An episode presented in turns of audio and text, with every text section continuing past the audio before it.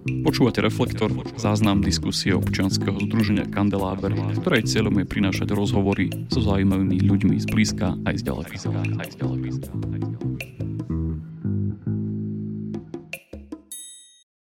Dobrý večer, moje meno je Jakub Lenard a chcem vás všetkých privítať na 31.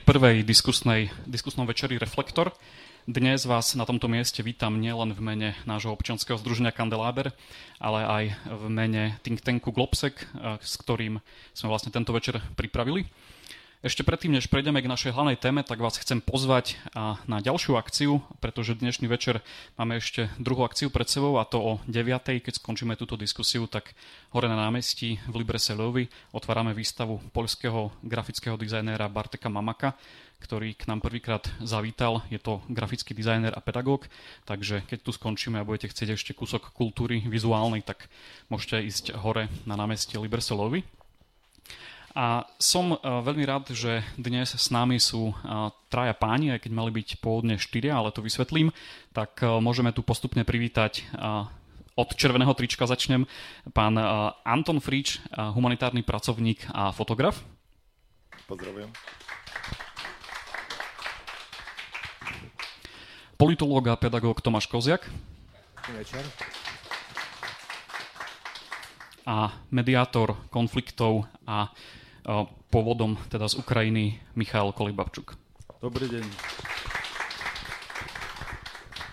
Dnešný večer vlastne bude pozostávať z takých klasických dvoch častí. Ja som si pripravil zo pár otázok našich hostí a potom sa budete môcť pýtať samozrejme aj vy. Čiže v tej druhej časti bude priestor na akékoľvek vaše otázky. A budeme sa vlastne venovať takým trom spoločným teda jednej veľkej téme, ktorá má tri také podčasti, čiže Ukrajina, dezinfo a energie. A začneme teda tou Ukrajinou. Pred nedávnom sme mali, pred mesiacom sme mali prvé výročie vojny, konfliktu na Ukrajine. A moja otázka je, že ako to u našich susedov vyzerá teraz, takto po roku, a čo sme sa za ten čas dozvedeli o sebe, o Ukrajine, o Rusku, o NATO, o Európskej únii. Môžem začať Môž, ja? No ja na Ukrajinu chodím pravidelne, zatiaľ som tam strávil podľa pasu 152 dní od e, februára minulého roku, e, čiže zhruba každý mesiac, nejakých 10-15 dní som tam.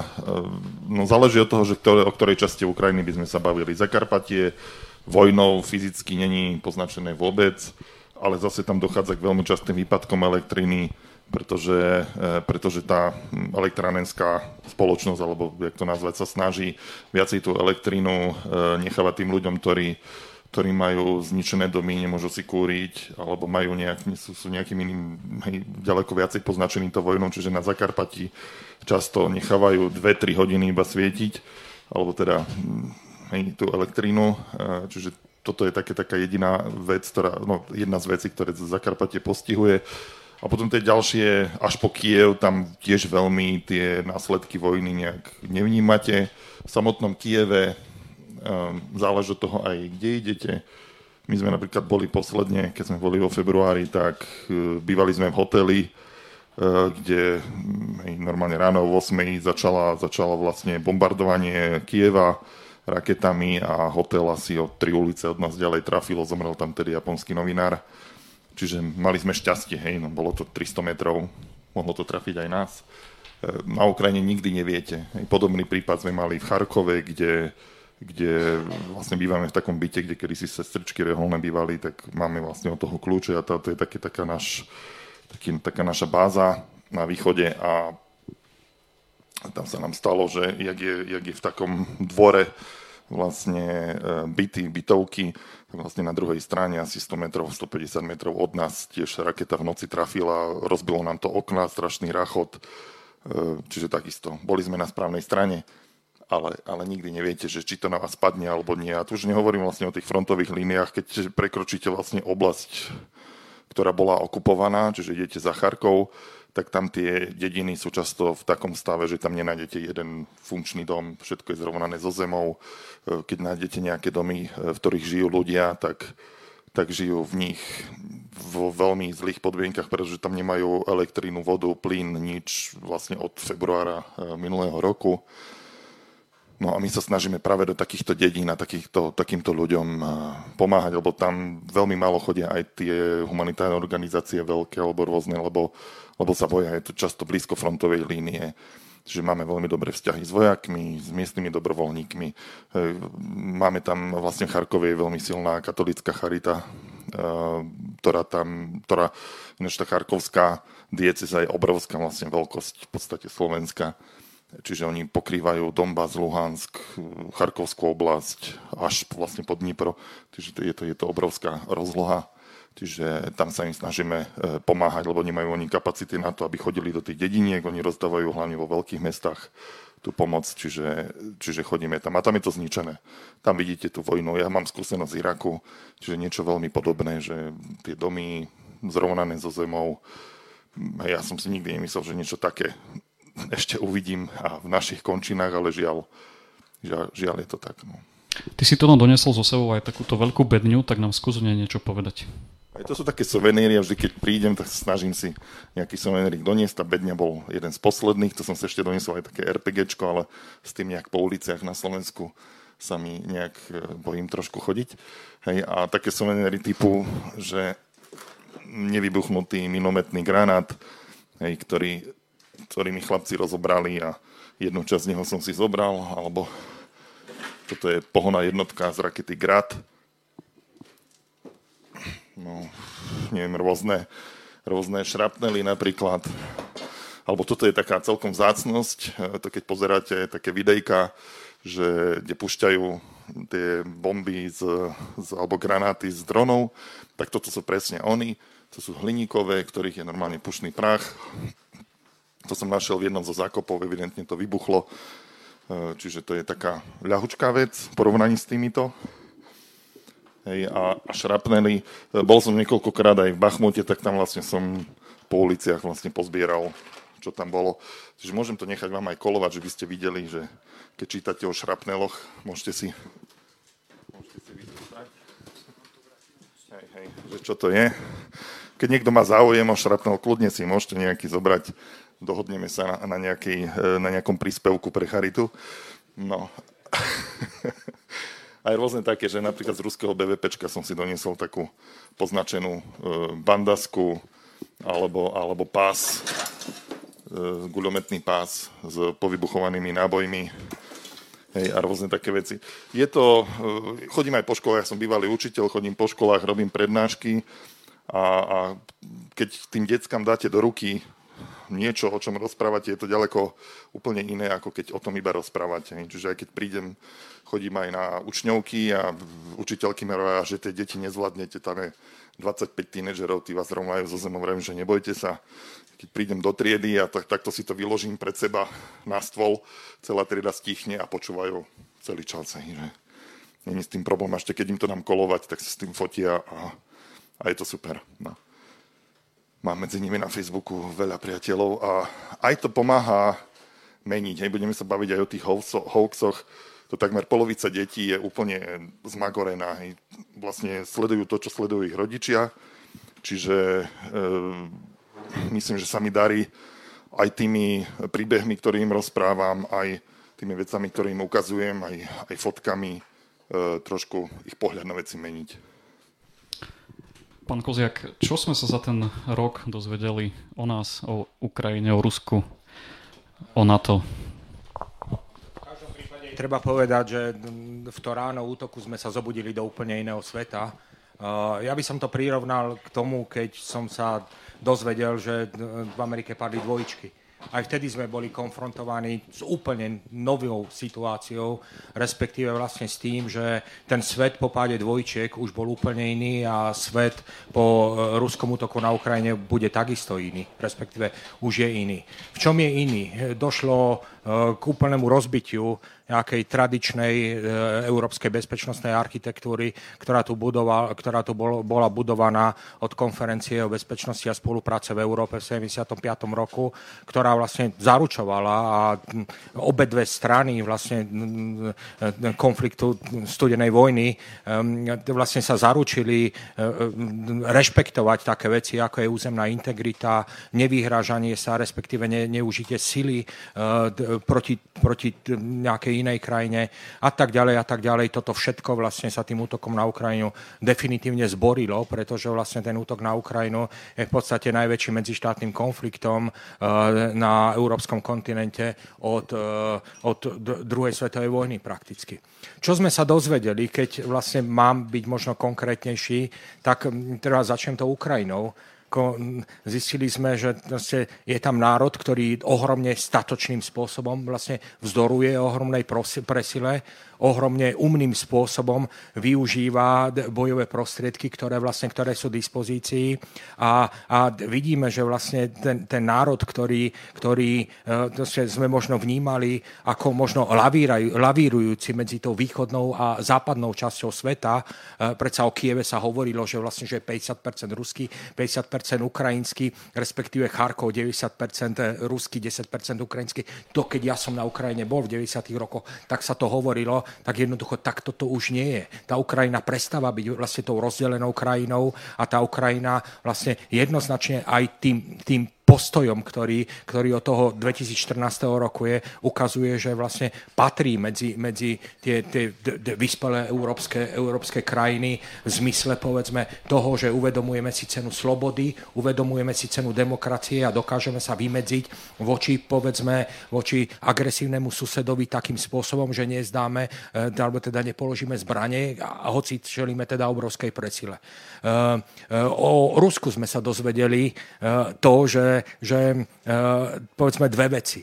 Že možno pre tých, ktorí tú ruskú politiku a ruské dejiny vlastne sledujú, to až prvá vec až taká prekvapivá nebola, že Rusko je povedzme, krajinou, ktorá, ktorá je agresívnou krajinou, je to poslednou v podstate vlastne koloniálnou veľmocou, možno to takto povedať a pokiaľ bude záujem, môžeme si toto vlastne vysvetliť. Je to krajina, ktorá v de, vo svojej DNA ten imperializmus e, má zakodovaný, hoci povedzme iné krajiny takisto povedzme majú mocenský apetít alebo mocenské ambície, tak e, ten mocenský apetít alebo mocenské ambície realizujú oveľa e, inými alebo miernejšími prostriedkami ako je povedzme to, že niekde vtiahnem tanky, vybombardujem mesta do tla a budem sa snažiť tých ľudí prinútiť, aby akceptovali moje videnie sveta. Hej. Rusko sa takýmto spôsobom správa a ukázalo sa. To je tá prvá záležitosť. Tí, ktorí sledujú ruskú politiku, až také prekvapivé to možno nebolo. Možno prekvapivé bolo to, že, že ten Rusko je skutočne vlastne Potemkinová dedina. Hej, Potemkinová dedina, vlastne nie je nadarmo tento pojem vlastne vznikol v kontexte ruských dejín, ale skutočne toto, čo nám bolo doteraz prezentované, či zo strany povedzme ruských politikov, alebo či aj zo strany povedzme našich politikov, alebo kvázi expertov, e, kvázi expertov na Rusko, ktorí tvrdili, že, že Rusko je bohaté, Rusko je vyspelé, Rusko je, Rusko, Rusko je krajina, ktorá, ktorá o chvíľku ekonomicky bude, bude predbiehať povedzme západné krajiny, ukázalo sa, že to tak nie je.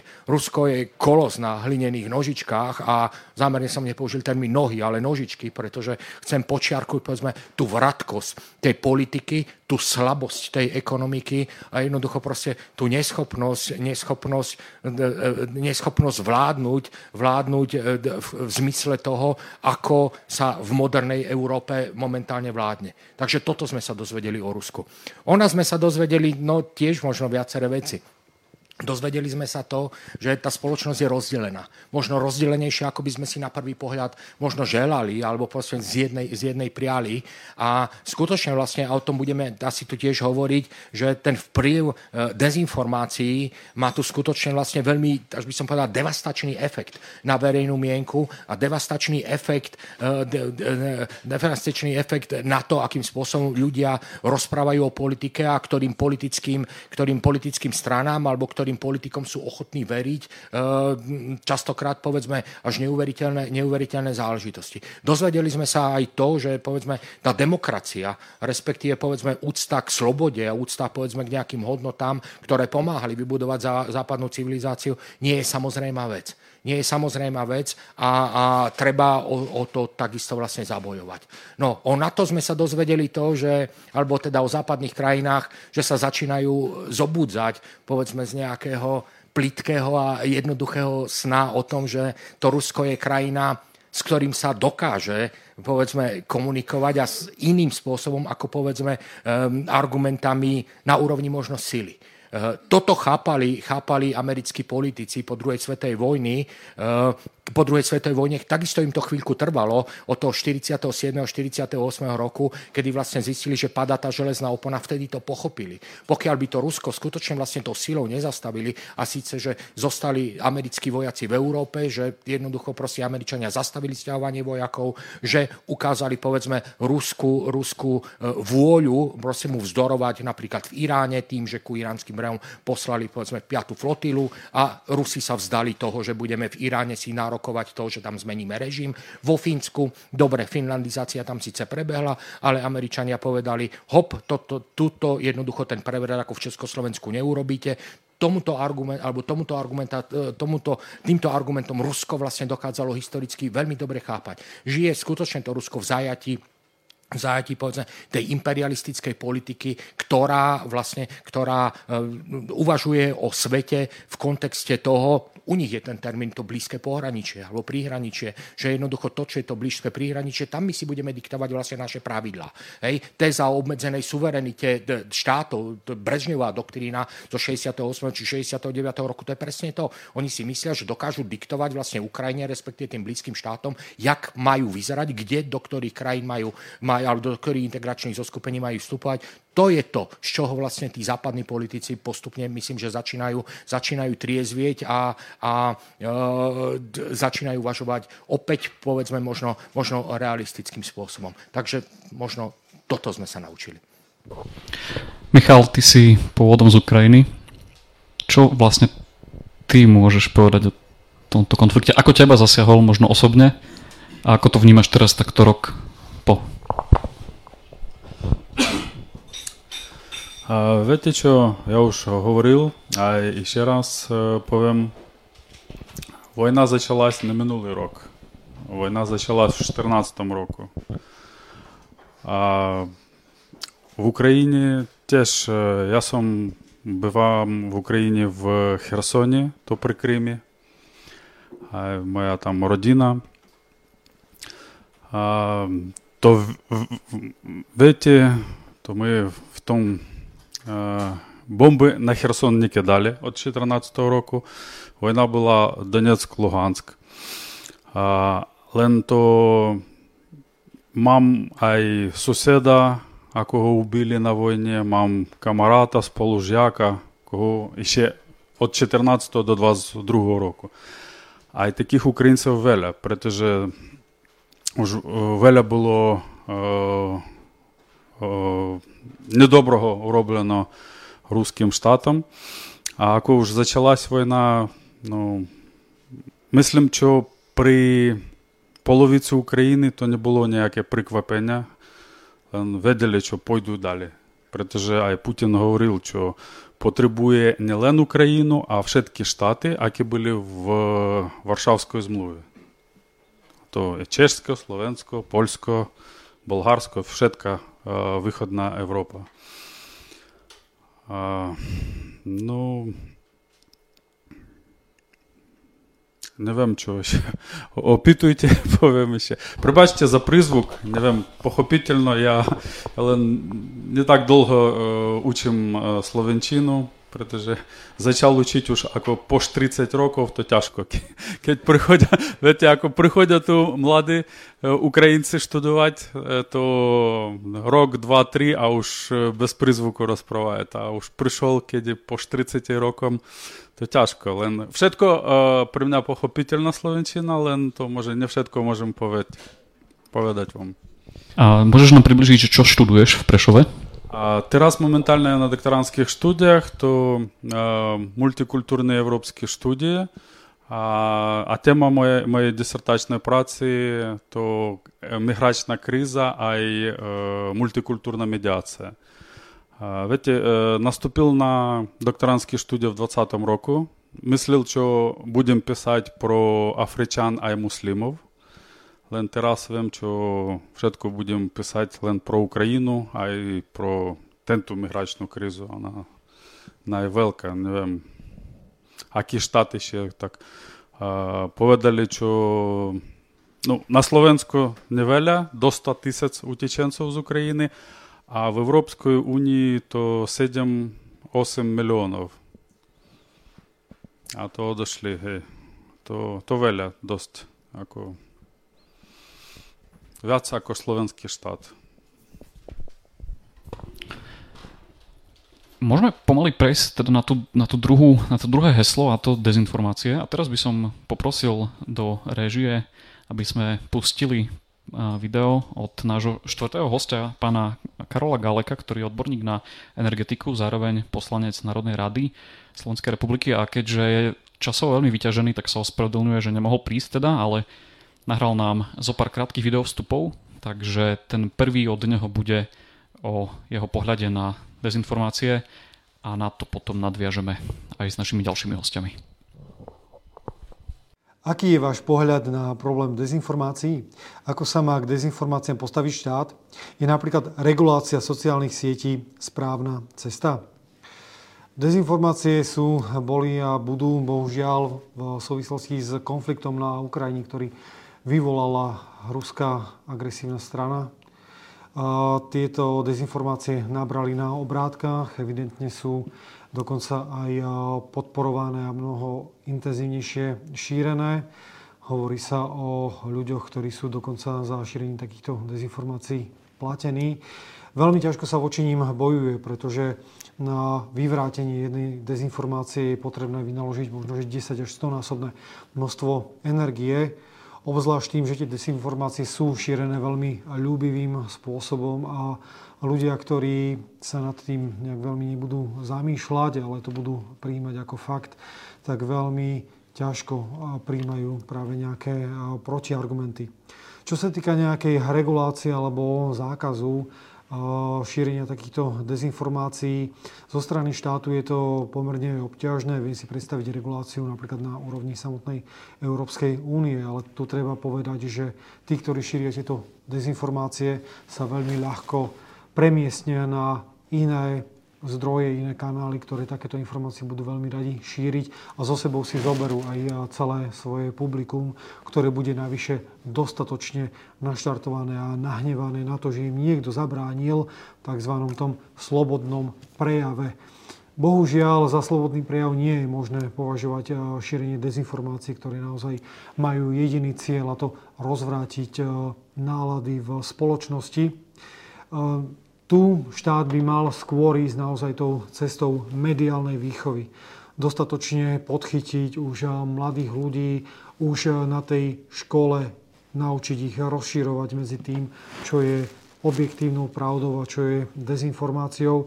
A takisto štát má možnosť využiť viaceré mediálne prostriedky, šíriť a vyvracať všetkých, šíriť pravdu a vyvracať dezinformácie aj e, touto cestou. To znamená, že naozaj e, tu je cesta možno že o mnoho efektívnejšia a to cestou hovorenia, opakovania naozaj tej e, pravdy tak ako... Musíme reagovať na to, čo hovoril pán Galek. Aký je váš pohľad na tie dezinformácie? Možno sa skúsme zamerať teda v súvislosti s konfliktom na Ukrajine. A čo si myslíte vy o tom vzťahu, teda štát, možno aj nejaká regulácia a možno, že ešte e, doplním ešte, že možno aké, aké najčastejšie uh, tieto dezinformácie sa aktuálne takto šíria v súvislosti s Ukrajinou. Tak ja to poviem tak uh, príbehovo. Ja mám v rodine, priamo v rodine niekoľko ľudí, ktorí uh, počas covidu boli proti všetkému, proti štátu, proti očkovaniu. Uh, nedali sa očkovať, jeden z nich zomrel dokonca, uh, lebo hej, uh, ďalší má doteraz trvalé následky, ale nedá si povedať. Hej. A, a teraz sú vlastne tí istí ľudia e, proruskí, sú, neveria tomu, že čo sa deje na Ukrajine. Napriek tomu, že im donesem takéto veci, že im ukazujem fotky, že sa rozprávam s nimi, m, mm, pozývam ich na Ukrajinu. Hej, to také zaujímavé, ako chodím, brávam novinárov ako bývalý novinár, ak si uvedomím, že, že tí naši novinári si tých fixerov tam veľmi nemôžu dovoliť, tak, tak vlastne vyzývame redakcie. Boli s nami novinári z rtvs z Markizy, z Jojky, z Teatrojky, z neviem, Postoj a, podobne. Hej, ale novinári z tých médií, ja som všetkým písal aj hlavným správam, aj štandardu, aj dekomu. tak tí ne, nešli s nami. Hej? A pokiaľ viem, tak nikto z nich ani na Ukrajine nebol. A, a je to aj vidieť vlastne na tom, na tom spravodajstve. Aj, aj deckám hovorím, e, keď niečo šírite, tak si tú informáciu overte. Hej. Vždycky uh, nájdete zdroj tej informácie. Hej. Keď, keď je ten zdroj informácie, čo ja viem, New York Times, Washington Post a tá istá informácia je vo všetkých týchto relevantných médiách, ktoré majú stovky, tisícky reportérov vlastne na Ukrajine, hej, tam je veľmi ťažké vypustiť do sveta nejaký hoax, keď tam máte tisícky ľudí, ktorí to vidia, ktorí to zažívajú, ktorí to, to vedia preveriť. Hej, ale keď dáte teraz posledne, čo bolo, že, že ukrajinské vojaci buzerujú e, ženu s deťmi v aute, ktorá hovorí rusky, No, na tých videách ste aj videli, ako väčšina ľudí, e, s ktorými sa ja rozprávam, hovoria rusky.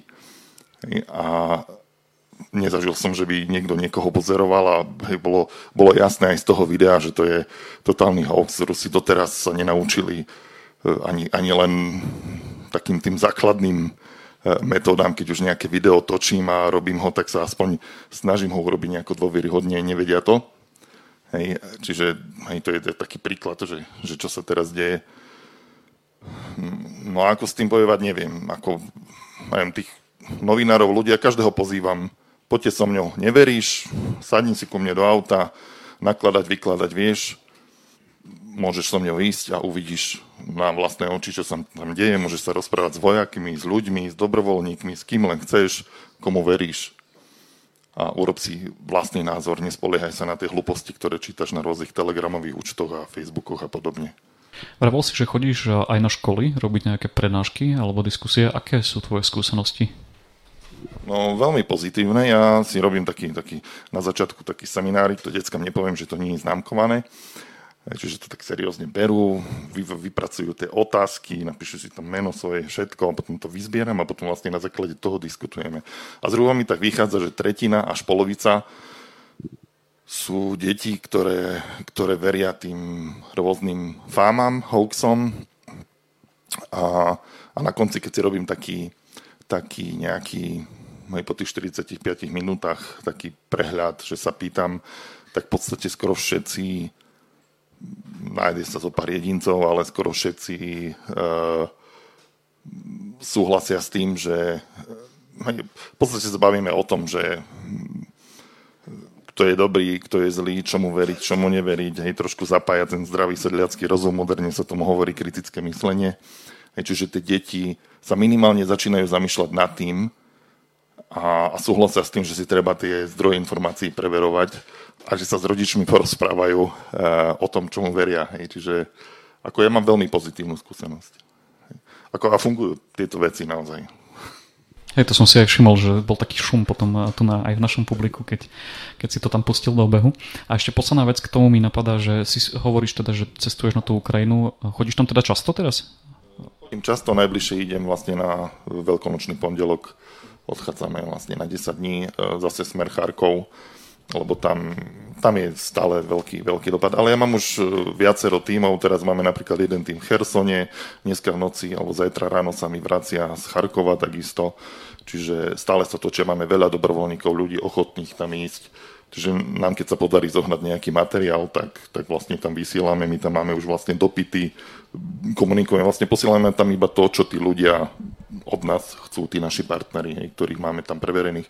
A, a súčasťou tých ciest aj tak, je taká trošku kontrola e, nad tým, čo sa robí e, s materiálom, ktorý tam posielame, lebo napríklad v útorok nám šiel celý kamión 24 tonový, čiže, čiže tam sú hej, títo naši dobrovoľníci, ktorí tak trošku, ako už ich máme preverených tých, ale napríklad Herson sme išli teraz prvýkrát, čiže tam hej, ja vždycky tak predsadzujem takú, že si treba preveriť aj aj tých, ktorým, na ktorých máme dobré odporúčania, ale zvlášť na Ukrajine je to asi dôležité. Pán Koziak, uh, zvládame na Slovensku voľnú dezinformácií? No, príliš nie. Slovensko je vyhodnocované v rámci európskej krajiny ako krajina, kde asi tí občania, alebo teda tí obyvateľia najviac veria dezinformáciám. A hlavne vlastne tých, ktorí prichádzajú, prichádzajú z Ruska. Na to, aby sme dokázali liečiť alebo odstrániť dôsledky, teda liečiť dôsledky, potrebujeme identifikovať v prvom rade príčiny. Ja skúsim vymenovať niekoľko príčin, vezme tých všeobecnejších, respektíve konkrétnejších, všeobecnejších, tých, ktoré platia vlastne všeobecne na všetky krajiny. Niektoré z tých príčin sú konkrétnejšie, platia pre Slovensko a na základe toho skúsim možno identifikovať to, čo by možno mohlo zabrať.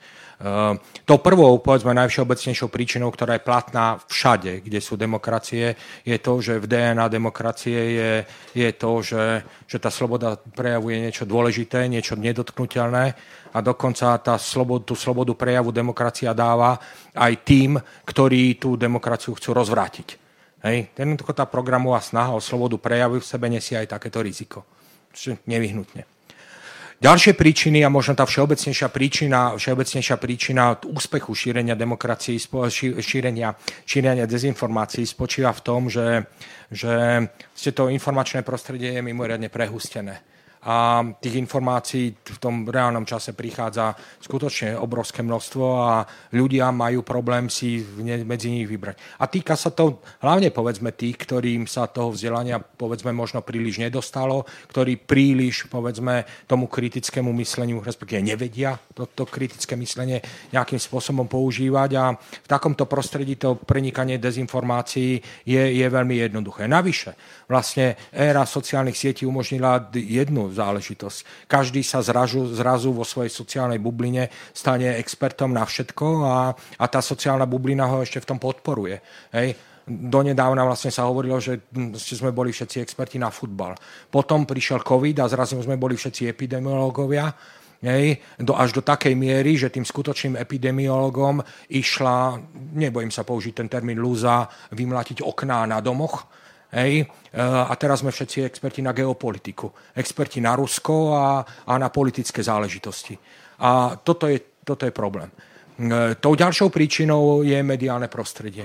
Mediálne prostredie, ono možno v niektorých prípadoch veriť, že tie médiá, ktoré šíria dezinformácie, e, vlastne to robia možno z nejakého autentického presvedčenia o tom, že, že povedzme, to, čo my nazývame dezinformáciami, e, je niečo, čo je, čo je povedzme realita ten denikenovský prístup k tomu, že, že ja neviem, Marťania založili egyptskú civilizáciu, však to tu jednoducho bolo predtým, hej, sa to transformuje do nejakých jašterov, anglická kráľovná je potom, potomkyňou jašterov, či neviem proste čoho, hej, a zrazu sa dostávame, povedzme, aj k takým dezinformáciám, že vláda na Ukrajine je, je fašistická a, a podobné záležitosti. V tomto prípade môže, môžeme sa baviť o autentickej viere, aj keď povedzme pri tých jašteroch by som na to psychiatra samozrejme zaujal zavolal, ale tak ako čo už, hej, ľudia sú rôzni. Ale to je povedzme, hovorím, tá autentická viera. A potom sú to médiá, ktoré to robia, povedzme, nazval by som to z toho, že, alebo takto, že zvyšujem to dosah. Hej. Prídem so senzačnou správou, 100 tisíc Britov sa chce usídliť na, na Sibíri. To vyšlo, to nie je vymyslené, to je reálna správa, hej, niekoľko rokov dozadu, pretože vlastne už v Británii to nevedia vydržať. Hej, proste neviem, či kvôli kuchyni, kvôli počasiu alebo kvôli čomu, ale zrejme kvôli tým fantastickým podmienkam, ktoré im ten Sibír ponúkne. Takže vlastne 100 tisíc Britov nás, to samozrejme kliknite. Buď kliknite na to, že či to proste až taký proste chorý nezmysel, alebo či to proste čo to je, ale kliknite. A toto im zvyšuje dosah, zvyšuje čítanosť a z toho žijú a proste a je to pre nich niečo, na čo môžu predať reklamu. Hej, to je povedzme tá druhá záležitosť. Tretia skupina médií to robí čisto kvôli tomu na to, aby zarobila. Ja mám obľúbený príklad hlavné správy. Hej, v tom čase som, som keď dezinformácie začali, začali sem prichádzať, som sa snažil tomu porozumieť. Urobil som si taký výskum na internete. Ten internet je, je, je, je strašné zlo, aj čo sa týka tohto, že aj tí, ktorí, ktorí v tom mojom ponímaní to zlo v podobe tých dezinformácií šíria, tak prezradí aj na nich strašné veci. Hej, a v prípade tých hlavných správ tá strašná vec spočívala v tom, že, že zrazu proste, alebo teda donedávna existovala, do roku 2014 existovala firma, ktorá, ktorá, sa, ktorá, ktorá sa živila šírením reklamy, alebo teda produkovaním reklamy na internete bývala na južnej triede alebo bola sídlila v južnej triede v jednom paneláku na treťom poschodí a zrazu prišiel rok 2014 a zrazu e, zisky tej firmy sa z 10 násobili v priebehu jedného roka asi. Hej? A potom nájdete na internete informáciu, že, že tá firma, ktorá stojí za hlavnými správami, zháňa človeka, najlepšie študenta a e, proste na to, že by prekladal správy z ruštiny. A potom nájdete podobnú informáciu, že tá, tá istá firma vlastne si zažiadala a dostala grant z Ministerstva práce a sociálnych vecí, európske peniaze, na to, aby takéhoto študenta, ktorý preklada z ruštiny, zamestnali. Tak keď si to pospájate a keď vlastne to dáte dokopy s tými narratívmi, ktoré hlavné správy šíria, ktoré sú vlastne totožné, boli pri covide totožné, pri Ukrajine boli totožné, pri, pri hodnotení NATO boli totožné, tak zistíte, že vlastne tie informácie prichádzajú zrejme z jedného zdroja, ako keby ich jedna mater mala a v tomto prípade vlastne tak oni len prekladajú, hej, ešte dostali na to európske peniaze a proste je to dobrý kšeft hej, pre tie médiá. Niečo podobné je tá, tá posledná skupina, to sú politici. Áno, možno veriť, že niektorí politici sú autenticky na tom skutočne tak zle, že možno veria v jašterov, je to možné, ako duševný stav politikov je kapitola sama o sebe, hej, že povedzme, áno, e, z toho Ruska prichádza, prichádza samé dobro a Amerika je, Amerika je netvor, ktorý je treba zničiť. Áno, môžu takíto politici byť a môžu tomu autenticky veriť. Veď prečo my nie? Hej, fajn, ale tak to je záležitosť voličov. Tá druhá skupina politikov je takých, ktorí, ktorí sa na tom snažia populisticky vytrieskať alebo získať politickú moc. Hej. To sú tu politici, ktorí skutočne nehademne, e, e, nehademne zneužívali COVID, ktorí nehademne zneužívajú vojnu na Ukrajine len kvôli tomu, že by šírili strach, že by šírili nenávisť. A toto je skutočne v prípade politického výberu niečo, s čím sa dobre platí a s čím sa veľmi dobre kupujú voliči. Hej. Takže áno, táto nehadebnosť je aj za šírením, alebo teda pomáha šíriť vlastne, pomáha šíriť, šíriť hoaxy. A tá tretia skupina politikov je takí, ktorí za to ešte zoberú peniaze. Hej? A vyslovene možno ukázať prstom na niektorých z nich, že, že viem si predstaviť, že, že tá ich politická činnosť je, je, je financovaná z Ruska. Pretože Rusko do toho investuje veľké peniaze. Hej? Pokiaľ sa hovorí, dobre, aj Čína to napríklad robí, hej, Konfuciové inštitúty vlastne majú ročný rozpočet nejakú miliardu miliardu dolárov, čo je ohromná suma. A viaceré európske krajiny, aj Európska únia sama o Konfuciových inštitútov povedala, opatrne s nimi a to, čo platia Konfuciové inštitúty, snažte sa od nich nebrať, pretože tie veci budú. Toto robí Rusko. Tiež prostredníctvom rôznych mimovládnych organizácií tie peniaze vlastne dáva a, a pomáhajú, vlastne, pomáhajú financovať aj fungovanie politických strán a myslím, že, myslím, že, že e, vlastne tie príslušné štátne orgány e, aj na úrovni Slovenska to majú dostatočne dobre zmapované. Hej. Pokiaľ, pokiaľ sa bavíme o západnej Európe, bolo dokázané, Lepenova dostala prachy, prachy e, z Ruska, hej, podobné, podobné politické strany v západnej Európe, tak toto bolo pomenané. Myslím, že u nás sa hovorilo aj o Kotlebovi. A teraz čo s tým? Hej? Tá prvá záležitosť, povedzme s tou demokraciou, toho asi moc neurobíme. Keď chceme mať demokraciu a jeden z atribútov je sloboda slova, tak asi s tým musíme žiť. Hej, proste nejako obmedzovať to.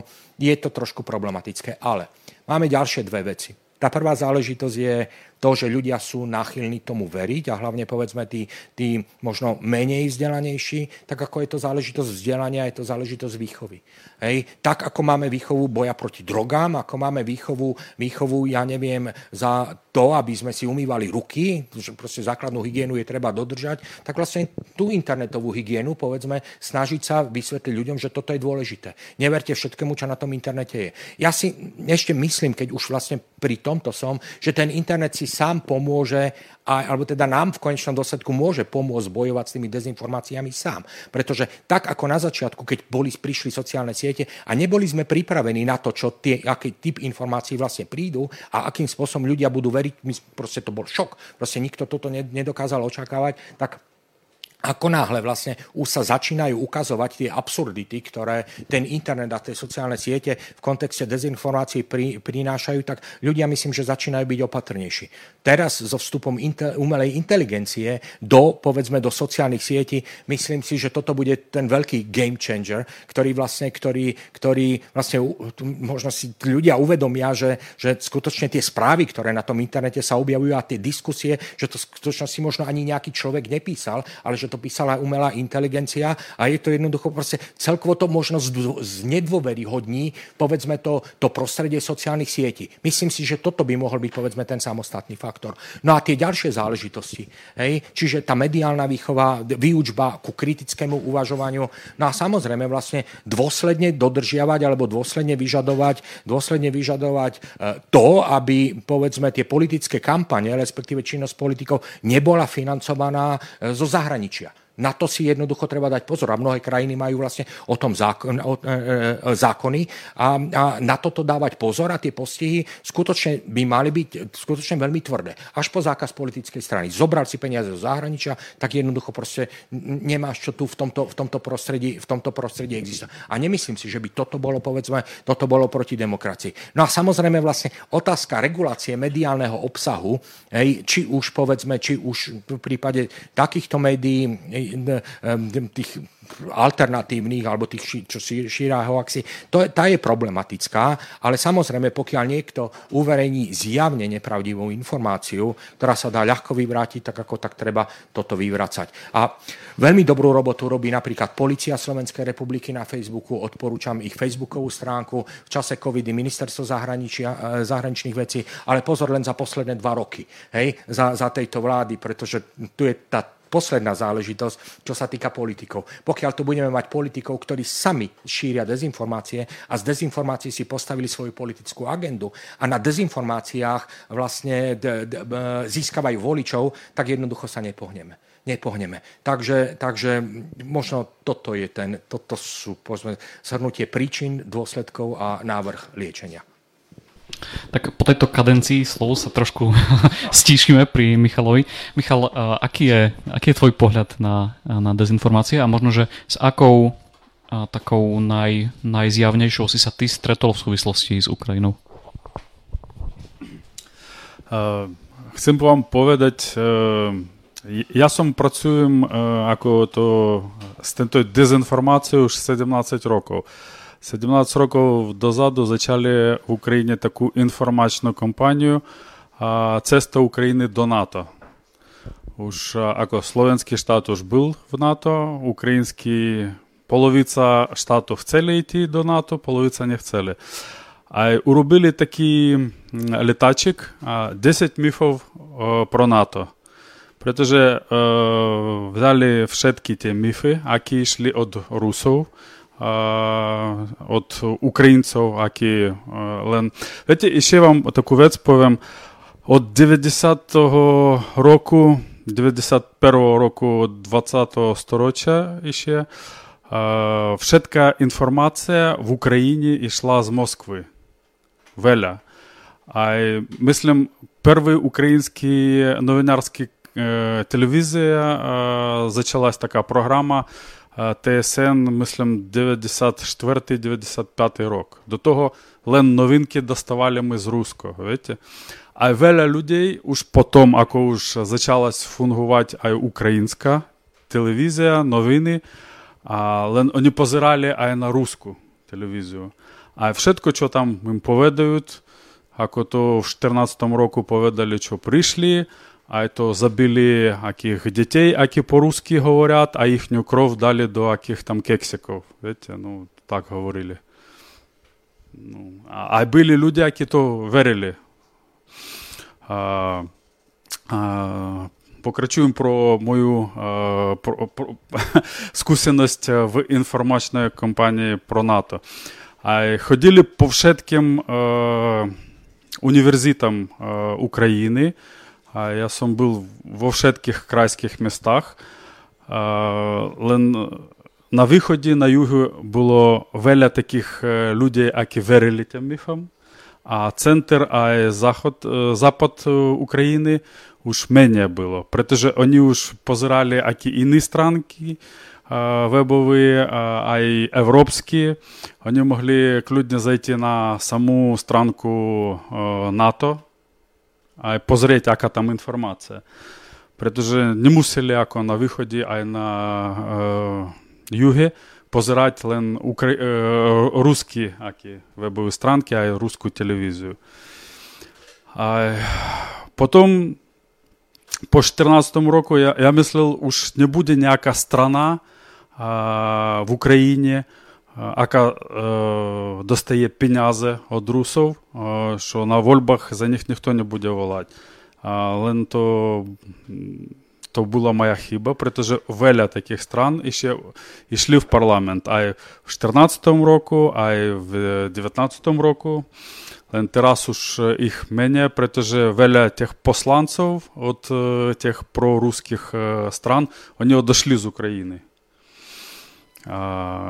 Aj keď pozriem na tú televíziu, ako bola, Медведчук, viete, hej, to камарат Путіна, то наш олігарх, а veľa mal телевізійних каналів, не wiem, добре говорим, hej, а то он купил через иных людей, а то všetka там інформація йшла, ака, аку потребували на русскому. Лен і менили, видите, ото ако гібридна така війна, Powiem вам, ako говорять, teraz, no już, wonku noc, teraz jar. А Ми все-таки в Бардійові. А в Михайловцях уж украинские танки, а и убивают словак, словаков. Видите? Притом же три поведали правду, а уж потом говорят неправду. То така технологія є. Видите? А то ми уж э, маме скусеність. Я теж так позрим на Фейсбуку, акі новини а потом мыслим, не, мусим то, где в, в, на ином какой вебовой странке позреть, то платне, не платне. Проте же мусиш teraz všetku інформацію, ако, ако поведал пан э, е, колега, що мусить бути гігієна та інформаційна. Проте же э, Не вем, маєте таку скусеність на Словенсько, то не є така гібридна війна у вас, хвала Богу. Але мусите теж dávať pozor na to. Ďakujem. Tak ešte predtým, než si dáme teda tie sľubené otázky z publika, tak sa pozrieme na tú tretiu časť a to energie. A tu nám poprosím opäť prvé video od pana Galka a skúsme na to potom reagovať. V decembri 2022 až 62% dospelých respondentov súhlasilo s tvrdením, že za vysoké ceny energií zodpoveda Európska únia, ktorá uvalila sankcie na Rusko. Iba 49% si myslí, že za vysoké ceny je zodpovedné Rusko, ktoré obmedzením dodávok umelo tlačí ceny nahor. Kto môže za vysoké ceny energií, ktoré na Slovensku máme? V prvom rade treba povedať, že aj na Slovensku, ako aj v Európskej únii, funguje trh Mnohí vravili, že práve kvôli energetickej kríze a vojne tento trh treba nejakým spôsobom obmedziť, čo sa aj v mnohých oblastiach stalo. Ale stále treba povedať, že ten trh iba reagoval na dopyt, ktorý bol vytvorený a na tú ponuku, ktorá bola naozaj v dôsledku konfliktu nižšia. Ale nebol to jediný dôvod, ten konflikt. Mali sme tu aj viacero ďalších faktorov, ktoré vplývali na ten trh a na tie ceny energií. Či už to bolo odstavovanie jadra, jadrových elektrární v Nemecku, či už to bolo počasie a teda vplyv na fungovanie alebo nefungovanie obnoviteľných zdrojov. Takisto to bola náplnenosť zásobníkov, ktorá ešte pred vojnou bola na veľmi kritickom stave. No a potom už tá vojna bola takouto čerešničkou na torte. Áno, mnohé z týchto vecí predchádzali a naznačovali, že tento konflikt môže následne uh, viesť, alebo teda táto situácia nasvedčovala tomu, že to môže viesť k samotnému konfliktu, čo sa nakoniec aj v tom februári minulého roku potvrdilo, ale opäť treba povedať, celé to fungovanie toho trhu iba reflektovalo na situáciu, ktorá e, tu bola v dôsledku týchto uvedených skutočností. E, vojnu ale nezačala ani Ukrajina, ani Európska únia, ale bolo to naozaj to agresívne Rusko. Takže keď niekto hovorí o tom, že kto je za to celé zodpovedný, tak za mňa môžem jednoznačne potvrdiť, že určite je to ruská strana. No a Európa na to samozrejme reagovala rôznou diverzifikáciou tých zdrojov a snažila sa viaceré z týchto dodávok aj relevantne nahradiť. Sankcie, ktoré dnes sú uvalené, sú uvalené na uhlie a ropu. V tomto prípade uhlia to pre nás nie je také dramatické, v prípade ropy samozrejme áno, no ale žiadne sankcie dnes nemáme napríklad na jadro, čo by veľmi zásadným spôsobom ovplyvnilo Slovensko a taktiež ani na plyn. To, čo sa dnes snaží robiť Európska únia a samozrejme aj samotné Slovensko, je diverzifikovať tieto dodávky jednotlivých surovín, to znamená nahrádzať ich, ale aj pri tom nahrádzaní sa nemôžeme zase sústrediť na to, že budeme prechádzať na dodávky z iných regiónov, ktoré budú takisto v budúcnosti potenciálne politicky alebo vojensky nestabilné. Takže naozaj mali by sme sa aj do budúcnosti spolahnúť najmä sami na seba, na tú Európsku úniu, na to, čo doma máme. Ja tu vidím obrovský priestor práve pre obnoviteľné zdroje, ale takisto napríklad aj pre jadro, ale hlavne v tomto prípade treba zmeniť tie samotné dodávky. Takže úplne na záver, kto za to celé môže, určite tých faktorov tam bolo viacero a keď by som mal povedať, že či za to môže Rusko, alebo či naopak Európska únia, ktorá uvalovala sankcie, tak na počiatku bolo to Rusko, ktoré vyvolalo ten konflikt a tá reakcia zo strany Európskej únie bola iba úplne opodstatnená a logická. Takže energie. A chcete nejako reagovať na pána Galeka?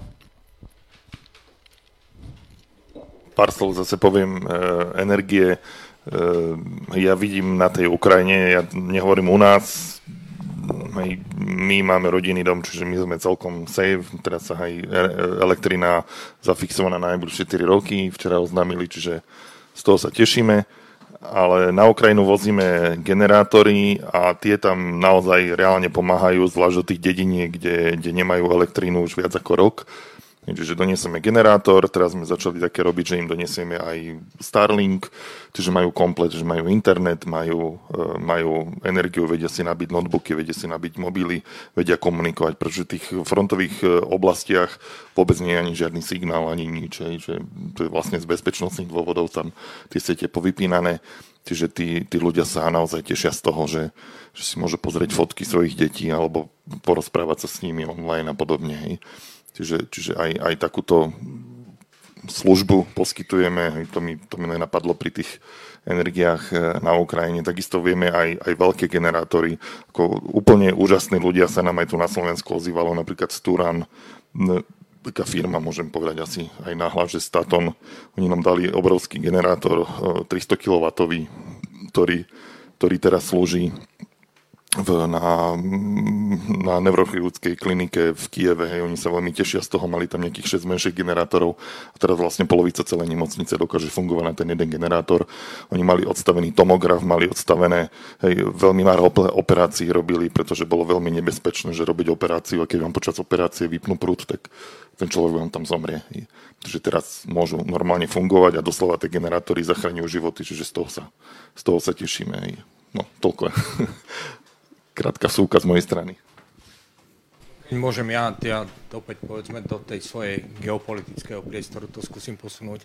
A v podstate ono treba povedať, že, že to mocenské postavenie Ruska, ten jeho, ten jeho mocenský apetit, ten je daný samozrejme bohatstvom. To je pri každej jednej krajine. Aká je krajina bohatá, taká dokáže byť mocná a takto dokáže vlastne tú moc realizovať v politike aj tým, že povedzme nejakým spôsobom sa snažím síriť svoj mocenský vplyv. V prípade Ruska to, to je úplne zjavné, že takto to je, pretože ak si pozrieme ten ekonomický profil Ruska, tak vlastne Rusko tú studenú vojnu prehralo kvôli tomu, že to tá ekonomika skolabovala, Rusko bankrotovalo a vlastne potom, až nejaké celé 90. roky sa z, toho, sa z toho ekonomicky zviechalo a postupne ako Rusko začalo mocnieť, tak opäť začalo byť vidno, že ten územný apetit má a proste má ambíciu revidovať to studenovojnové usporiadanie, hej, e, či sme mali, ja neviem, e, e, udržiavať povedzme tie, tie územia okolo seba, čo sa týka Gruzínska, Ukrajina a podobné záležitosti, ale proste na, na širšiu debatu, ale fakt je ten, že tie, tie suroviny alebo energetické suroviny pomohli Rusko, drahé energetické suroviny pomohlo Rusko dostať hore. Ako na mocensky hore. Ako náhle Rusko vlastne je, je odrezané od predaja týchto energetických surovín, tak tá mocenská, mocenský potenciál ohromným spôsobom vlastne poklesne. Vlastne Európska únia a vôbec západná Európa bol výborným odbytiskom pre ruské energetické suroviny. Keď sa od neho odrežeme, tak Rusko vlastne bude strácať. Áno, Rusko môže predávať do Číny, Rusko môže predávať do Indie, ale za podmienok, ktoré určia Číňania, respektíve Indovia. A tie určite nebudú také podmienky, ako, ako boli skutočne veľmi dobre v prípade Európskej únie. Takže ten odkaz je asi taký, že, že uh, áno, toto je jeden z tých nástrojov, jak e, povedzme to Rusko možno naučiť rešpektovať pravidla, ktoré sú dané, ktoré boli dané povedzme konferencia o bezpečnosti a spolupráci v Európe, pravidla slušného spolužitia.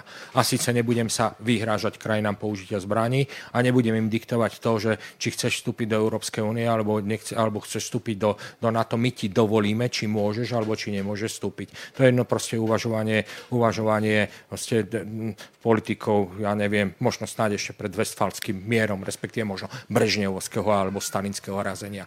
Hej, tak toto jednoducho byť nemôže. A práve vzhľadom na to, že Rusko je, ak som povedal, ten, ten kolos na tých hlinených nožičkách a tie hlinené nožičky stoja v podstate na exporte energetických surovín. Pokiaľ sa toto odreže, tak jednoducho ten kolos proste začne padať a, a vidíme, že tie sankcie síce, síce pôsobia možno nejak dlhšie, hej, majú to ruská ekonomická, alebo teda ruská ekonomika má nejakú svoju zotrvačnosť, čo je teda úplne pochopiteľné, ale vlastne z pohľadu tej dlhodobej perspektívy to Rusko je skutočne vlastne na tom veľmi, veľmi zlé a možno očakávať. Kľudne sa môže stať to, že priebehu nejakých 50, 50 100 rokov e, Sibír nebude ruská, ale bude čínska napríklad. Krátky malý detail a ten, ten, čínsky, ten, čínsky, ten čínsky diplomatický jazyk je ohromne symbolický.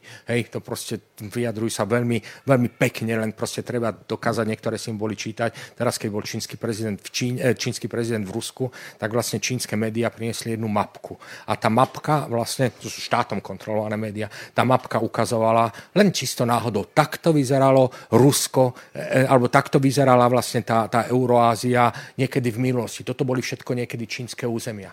A už keď sa teraz pozriete na Sibír, tak ako tak zistíte, že tých Číňanov je tam pomaly viac ako Rusov. A čo, čo, čo bude tým Číňanom brániť, aby o 50 rokov v prípade takto vyčerpaného Ruska povedali to, čo Rusi povedali, čo Rusi povedali na Kryme. Hej, nie, nie, nie znie to ukrajinský jazyk, jak povedali Rusi, jak povie, povie Číňan, tak ako ruština na Sibíri, nepočujeme ju. Hej, tak ako však sú to samozrejme Číňania a ešte ukážeme vám historické mapy. Tak to niekedy bolo v histórii. Tak, ako, tak čo chcete, tak ako pošleme tam dve tankové divízie, no a čo urobí Rus? Nič nič, príde o Sibír. Toto jednoducho bude to Rusko čakať a vlastne aj toto je odkaz možno tej vojny, že tá geopolitická mapa bude prekreslená. Teraz len ide o to, akým spôsobom, kedy a treba dať pozor na to, aby povedzme ten rachot, ktorý, ktorý bude sprevádzať povedzme e, rozpad Ruska, aby nebol príliš, príliš možno nie tak hlučný, hlučný ale, ale nebezpečný. Pretože tu je ten ďalší širší kontext toho všetkého,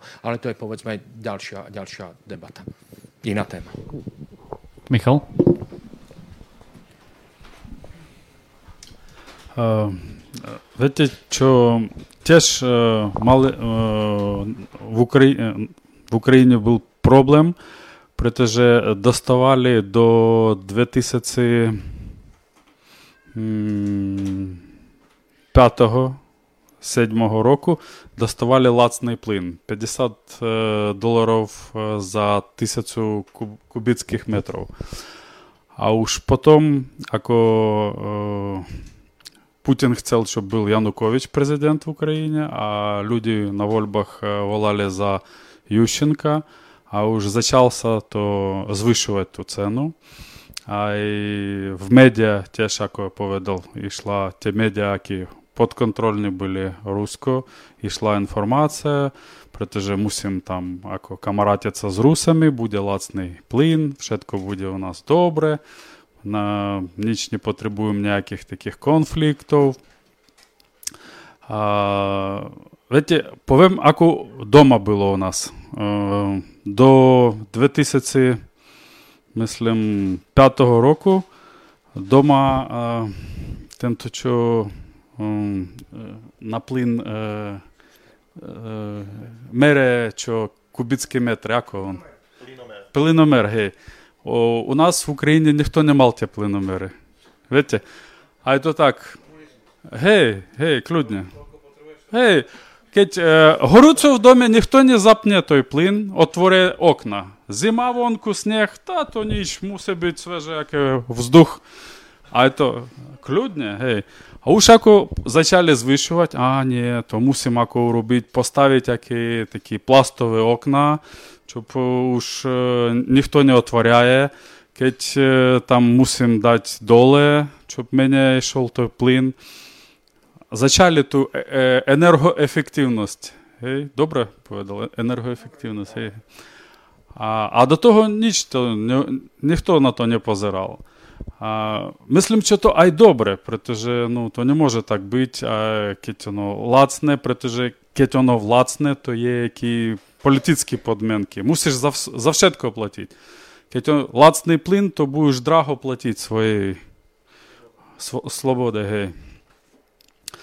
А а уж е, тенто позрели, що а в Україні теж є акі плин, ну уж зараз не є, прето що Крим е, анексували. А, там Поведали так, що того плина, який є в Україні, стаче при всіх обивателі. При індустрії, при яких заводах то не стаче, а при людей стаче. Але потім глядали можливості на тих заводах уробити, де був плин, уробили електричку, на, перейшли на електричну енергію. Pretože Україна має 4 атомки, а то в'яцтої енергії електричної. То všetko, а ще повім, може, познаєте, у нас була така прем'єр-міністр Юлія Тимошенко. Гей. Ака, гей, ака камаратилась з Путіним, а й доставала, не wiem, яку, так в наших новинах поведали, що доставала яку провізію за той плин. Protože брали, там плин йшов не до української, у нас є Нафтогаз України, то така компанія штатна, а йшло до акої е, сукромної фірми, а от у той з сукромної уж йшов до Нафтогаза України. Притоже, ако то е, ту схему е, е, зрушили, а й те, що, що поведальово, то у нас ай в'яць плину, нам все стаче, а й то ціна теж, е, кеть буде ай вища, але при бюджету нашого буде добре. Притэ же мусили глядати те можности розные. Ну, то, то про е, енергетичну таку безпечність. Теж. А Ако теж тут е, от, е, на Словенську почував так: о, кеть будемо камаратитися з русами, буде лацний плин, то то, то не буде ласний плин. Видите? То терас... Лен... Чиняне можуть достають терас плин моментально, а й там мають дисконт 70%. От це ніяко є. Protože, видите, ако мені повідав е, один е, камарад, який е, працює на тих газов, плинових е, тих, е, де, вишки плинові, не wiem, вежі плинові, що keď už е, плин іде, там уж не можеш затворити. Плин е, мусить, либо його е, мусить йти до атмосфери, либо мусить йти далі. Тому що не затвориш. А теж розправав так е, ту на словенський ще рок дозаду і повідав, мусите повідати Путіну, що плин будете брати по 50 євро і конець, по 100 євро. А, то, то не можемо так. Ну, то вчення не можуть, а Європейська Унія не може. Ну. То я от того приквапений. Ďakujem. Tak máme ešte nejaké ďalšie videá od pána Galeka, ale na aktuálneho stopneme a dáme radšej priestor ľuďom, ktorí naozaj prišli, čiže vám.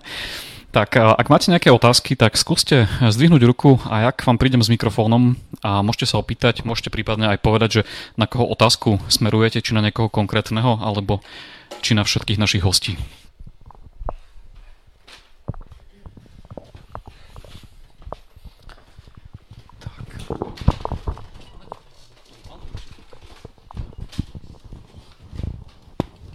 Ja som Vlado Harajda. Moja otázka je na tohoto pána z Ukrajiny, že aký je vzťah e, Ukrajincov voči národnosti rusínskej celkovo. A potom e, stredol som sa s takým názorom ešte, že ľudia sú dosť naštvaní na e, týchto benderovcov. Ja zhruba viem, lebo som sa trošku tak, ale nie, to je otázka moja, že ako, ako vlastne máte vy názor na benderovcov? Ďakujem za otázku. Viete, podobná otázka bola, uh, začnem od druhej vašej otázky. Podobná otázka bola aj pánu Dolebe, keď on prišiel na Prešovskú univerzitu. Povedal tak, viete čo, nie, nie Benderovci, a Banderovci, pretože Bandera, Stepan Bandera bol. A v 41. roku, ako prišli už Немці на Совєтський Зв'яз, нападли, поведали, що Клюдня Україна, поведали Бандері, Клюдня Україна достане свой штат, ако достал Словенский штат, режим ТИСО. Буде у вас своя республика Украина, не будете, будете мимо Советского Зв'яза, а будете ако Словенский штат. Окей. Седем дней от початку війни, 22, 8 днів. 30 июня Бандера поведал, що všetko уж Україна поведала, що буде самостатний штат, а немці поведали, ні, не буде так, не chcем уж. І 8 тих днів, ако вони були в подпорі до немців, len там нікого не вбивали. Потім э, зачали воювати а з комуністами, а з нацистами. Э, Бандеру э, дали до Освенцума, а й там сидів э, до кінця війни в Освенцумі, сам Бандера. Э, перша ваша отазка була э, про русинов. Гей. Знаєте що? Мам Камарата був жупаном в Тернопільському краї. Прізвисько ма Барна Степан. Лен, он говорить не русини, а говорить Лемко. То мене поведали ровнако, гей? А я теж його опитав, он поведав, що то його слова, ако Лемко, русин, ровнако, гей, то он не поведав.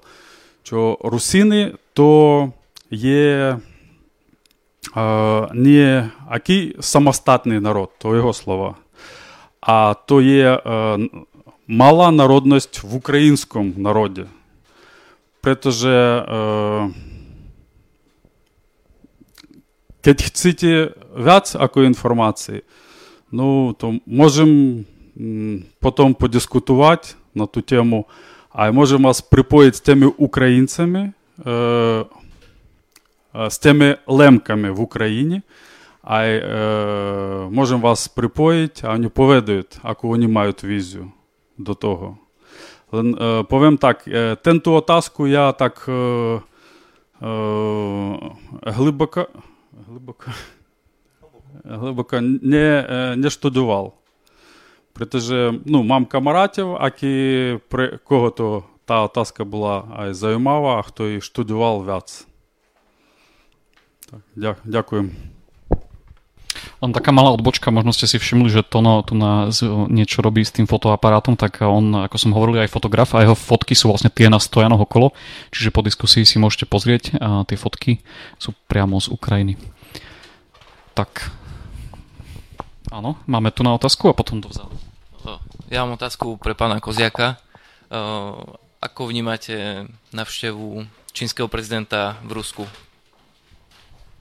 Tak niečo som aj naznačil, ako v kontexte, v kontexte tej mapy, kedy tie čínske médiá e, priniesli tú mapu a vlastne bol to aj odkaz toho, jak možno to geopolitické uspenie môže vidieť a ako nejaký mierový plán tam bol, ako nič konkrétne tam, tam, tam nebolo, ale de fakt je ten, že, že e, Čína si nepraje vlastne Rusko, ktoré by bolo mocné a ktoré by vyhralo na Ukrajine. Z mocenského hľadiska. Hej, na čo mať vlastne z iného suseda, keď môžem mať vlastne ten územný apetít, mocenský apetít na, na časť jeho územia. Takže, takže nevyjednal tam absolútne nič, podľa môjho názoru a, a pokiaľ by vyjednal, hej, Putin, Putin s čínskym prezidentom, tak máme na, na rúskom území príval čínskych zbraní, ktoré pomôžu vlastne vystúžiť tie ruské útočné formácie, ktoré vidíme, že, že začínajú byť teda v katastrofálnom stave. Keď vidíme na boiskách T-62 vlastne obstarožné tanky, keď vlastne vidíme vlastne tie iné zbraňové systémy, ktoré vlastne oproti tým západným systémom strašným spôsobom zlyhávajú, tak, tak vlastne Rusi možno očakávali vlastne čínske drony, očakávali možno, možno čínsku techniku, že príde, hej, no nič také sa vlastne neukazuje, že by prišlo. A toto je vlastne, myslím, že ten kľúčový odkaz, že tá Čína príliš tomu Rusku nechce pomôcť. Navyše, ako jednak hovorím, že z toho geopolitického hľadiska pre ňu to nie je príliš výhodné, hej, a a vlastne aj tieto záležitosť myslím, že pre Čínu je trošku reputačný problém, pretože aj tí čínsky politici musia vedieť, že, že vlastne Rusko je agresorom. Rusko je agresorom a Rusko povedzme prekročilo tú pomyselnú červenú hranicu, ktorá bola daná medzinárodnými dohodami, hej, kontrole konvenčných zbraní, konferencia bezpečnosti, záverečný akt konferencie o bezpečnosti a spolupráci v Európe a tak ďalej a tak ďalej. A vlastne toto aj tá Čína musí považovať objektívne za problém. Ale hlavne, povedzme, dobre, tie zmluvy, dohody sú niečo, čo v tej politike príliš, príliš neplatí, alebo teda nie je až také dôležité ako, ako moc, ako rozdelenie moci a hovorím, z tohto hľadiska vlastne tá Čína nepotrebuje to Rusko, ktoré by na Ukrajine určite vyhralo. Určite nie. Ja by som mal otázku na pána Michala z Ukrajiny. Zaregistrovali ste od niekedy od tých 90. rokoch po súčasnosť um, väčší vznik uh, občanskej spoločnosti alebo ten rozvoj už, či už cez uh, zakladanie mimovládnych organizácií, nadácií v, na Ukrajine. A keď, tak uh, asi v ktorých rokoch to bolo také už markantné, evidentné? A či podľa vás sa, aký podiel asi majú na, na tom na rozvoji demokracie na Ukrajine? Uh keď e, dobre pochopil vašu otázku, keď, začal, e, keď были заложені демократичні організації НГО в Україні по, в 90-х роках, гей? v 10. po súčasnosť, či, či bol tam, alebo v ktorom období bol taký najväčší, najväčší rozmach uh, tých neziskových organizácií? Wiecie що ті організації від початку України, від 91 року уж були, але на, мислим, в кінці 90-х років минулого сторіччя уж їх було вяц, а на початку 2000-х років вони вже почали фунгувати, мислим, ako aj teraz fungujú. To už ako po, myslím tak, ako už skončilась kadenция, kadenция президента Кучми, друга каденція, а то при Ющенко було вяц того, при Януковичі уж було мене, а уж ако е, був Порошенко, то уж почалась війна, а й то воно ж стало так ішло. То мислим так, ако ж от другого е, того каденції е, кучми, то кінець 90-х років, зачаток е, 2000-х. kamaráti ukrajinsky hovorili, takže vždy, keď bol nejaký proruský prezident pri moci, tak tá občianská spoločnosť bola zatláčaná. A keď bol taký prozápadný, lebo oni sa tam striedali v podstate na Ukrajine stále, tak to rastlo. Hej? Nie, len poviem tak, zatlačené, hej, len uh, uh, fungovalo lepšie. Pretože ja pomním, ako pri Kučme veľa bolo aj mládeže, mladých ľudí, які то не хотіли, йшли на які мітинги, на стретнуття, і говорили, уж ако був Ющенко, то уж воно фунгувало, а ако теж прийшов Янукович, теж але то ну, самі організації е, там не, такого тлаку, ну, великого, мислим так, що ай, не вем, ако то був такий великий тлак. Ако то було при комунізму. комунізму. Ну. Але то тяжко. Я я сам починав е, працювати в незв'язковій організації в кінці 90-х років. А я пам'ятаю, як то так було. Keď e, urobili letačky a tam povedali, що міністр e, внутра недобрий, а мусимо його змінити. А то нас поліція взяла, забрали, ну не били, ні, все добре було. Але то там 5 годин були там в поліції. Ešte jednu otázku si dovolím na pána Koziaka. Myslíte si, pán Koziak, že vlastne dá sa očakávať nejaká reforma v rámci organizácie Spojených národov? Pretože vieme dobre, že ako zlyháva vlastne aj pri tomto konflikte e, rusko-ukrajinskom. No, v tomto som dosť veľký skeptik. Hej, čo sa týka Organizácie spojených národov a reformy Bezpečnostnej rady, Rusko je stálym členom a vlastne bez neho sa nedá urobiť nič.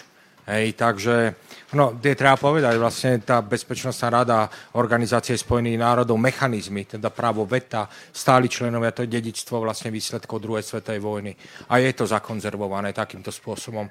Hej, nemyslím si, že by Rusko niekedy bolo ochotné sa vzdať, povedzme, práva veta Bezpečnostnej rady, respektíve vlastne aj po tom mocenskom úpadku, ktorý vlastne možno čakať v súvislosti s tým, čo v tom Rusku príde, že by povedzme malo, malo chuť proste to nejakým spôsobom revidovať. Skôr si myslím, že bude treba nevedzme, postaviť tú bezpečnostnú architektúru na iných základoch, povedzme, nejakých európskych základoch, e, kde, kde opäť sa vrátime, povedzme, ku, ku nevedzme, prinútime, alebo teda presvedčíme Rusko, aby sa vrátilo vlastne k zmluve o, o, o konvenčných zbraniach v Európe, o nešírení konvenčných zbraní v Európe, alebo obmedzení konvenčných zbraní v Európe, respektíve, že vlastne tie základné odzbrojovacie zmluvy um, rozšírime, povedzme, o iné oblasti. Proste toto by mali byť nástroje toho, aby ten svet možno bol bezpečnejší.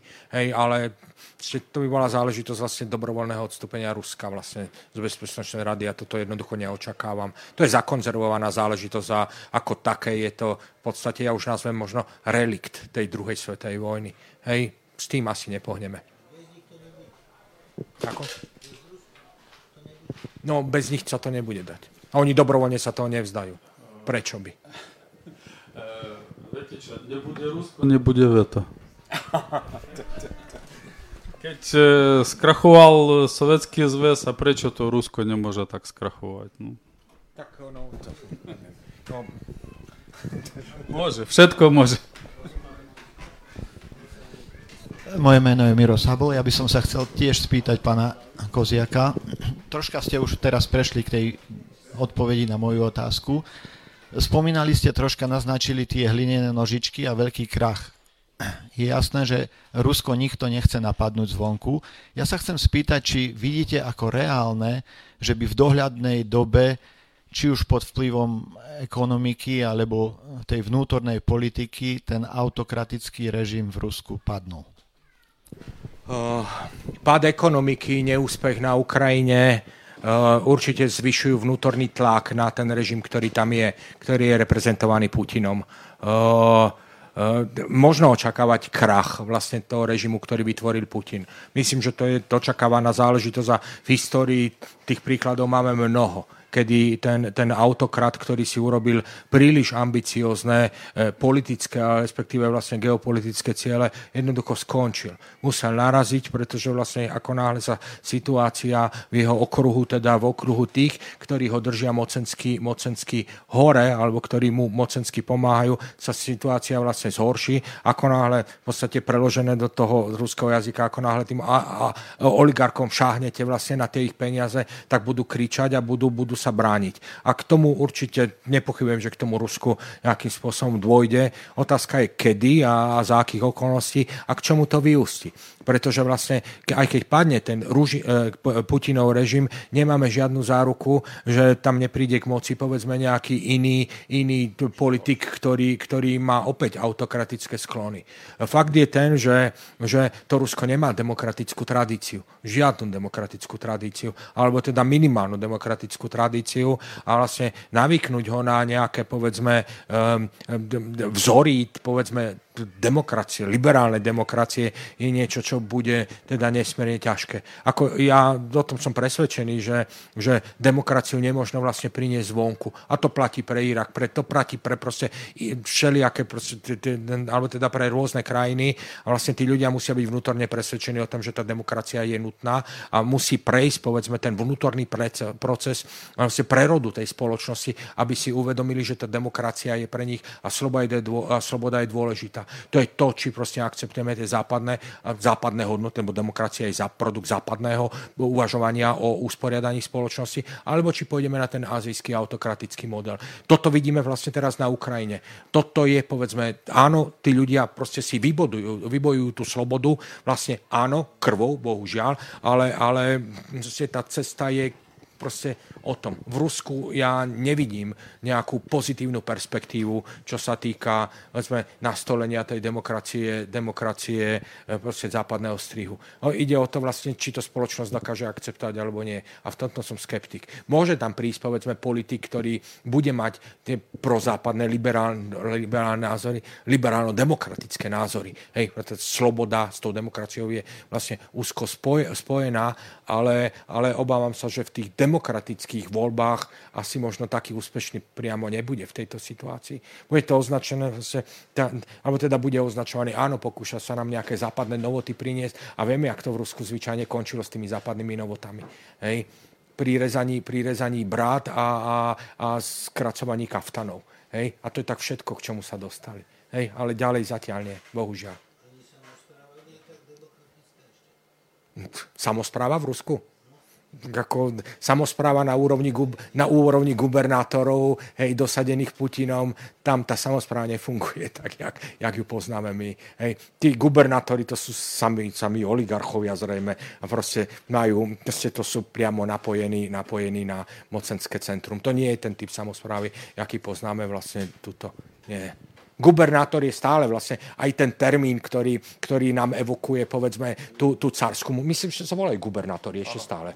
No, tak ako oni sa nezbavili ani toho, ani toho termínu, hej, ktorý sme má, ktorý myslím, že zaviedol Peter, Peter I. Takže máme to tu, hej, to proste, ten, ten, ten spôsob uvažovania je tam jednoducho prítomný. Gubernátor, neobmedzený vládca vlastne v tom regióne, kde je. Takže samozpráva, mm, mm, mm.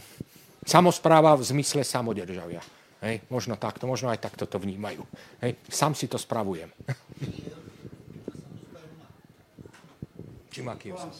Sander Halža. A chcel by som sa opýtať pána Friča, ak vy ste pracovník katolíckej charity, hej? Tak vlastne, aké máte skúsenosti s tými cirkevnými organizáciami na Ukrajine, či s nimi spolupracujete? Lebo neviem, no nie som nejaký informovaný o tom do hĺbky, ale tam pôsobí grecko-katolická církev, ktorá je de facto odnož pod Vatikánom a potom sú tam minimálne dve, čo ja viem, pravoslávne cirkvy. Jedna, ktorá ešte s otrvačnosťou podlieha moskovskému patriarchovi a druhá je tá ukrajinská církev, ktorá podlieha, vlastne je už autokefálna, už nepodlieha Moskve, ale konštantínskému patriarchovi. Vaše skúsenosti, či sú nejaké rozdiely v prístupe s jednou, druhou pravoslávnou a s grekatolikmi a tak ďalej. Ďakujem. No, e, s cirkvami je to zabavné aj s cirkevnými organizáciami. Ja tiež v podstate každý deň e, mi vlasy dubkom stoja z toho, čo zažívam u nás v Pišskej charite a v ostatných charitách.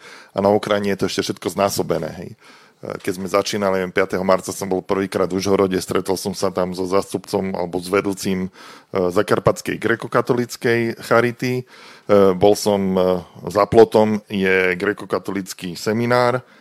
A teraz sme sa dohodli, že dovezeme im materiál, lebo tam bolo veľa veľa kňazov vlastne, ktorí chodili ku ním po pomoc, lebo mali utečencov vlastne z východnej Ukrajiny.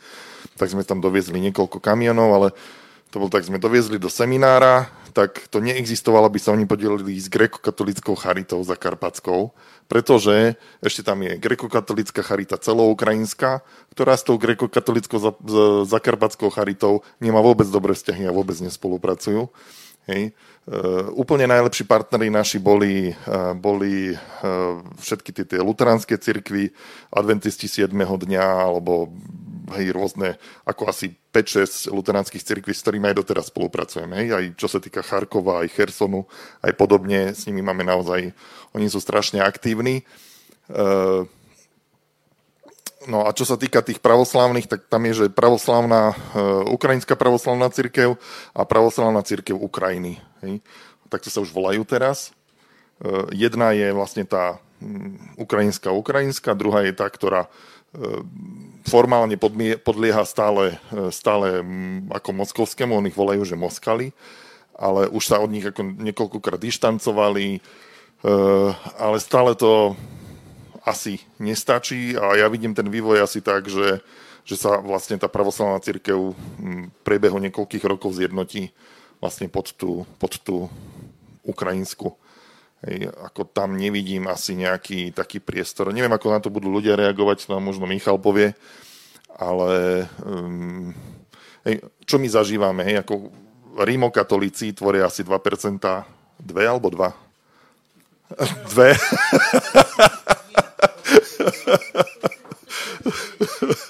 Áno, 2% vlastne veriacich alebo ľudí celkovo na Ukrajine, ale sú veľmi aktívni. Na, na Zakarpati volajú nás, že maďarská církev, všade inde sme poľská církev a ehm, hej, je tam aj veľa polských kniazov, aj Poliaci veľa pomáhajú. Teraz ideme do tých dediniek a tej babičky, hej, čo sa nás pýtajú, že, že prečo nám vy pomáhate. Ja viem, že čo ty myslíte, že vy? že, že vy nám pomáhate a naši nám nepomáhajú. A že koho myslíte pod tým našim? No, no tých našich, že ortodoxných. Že oni nám nechodia pomáhať. No tak to už ja vám neviem povedať, no my pomáhame preto, lebo máme možnosť pomáhať a jednoducho my sme, bol, my sme jednoducho vieme pomáhať, tak vám pomáhame, hej, neriešime.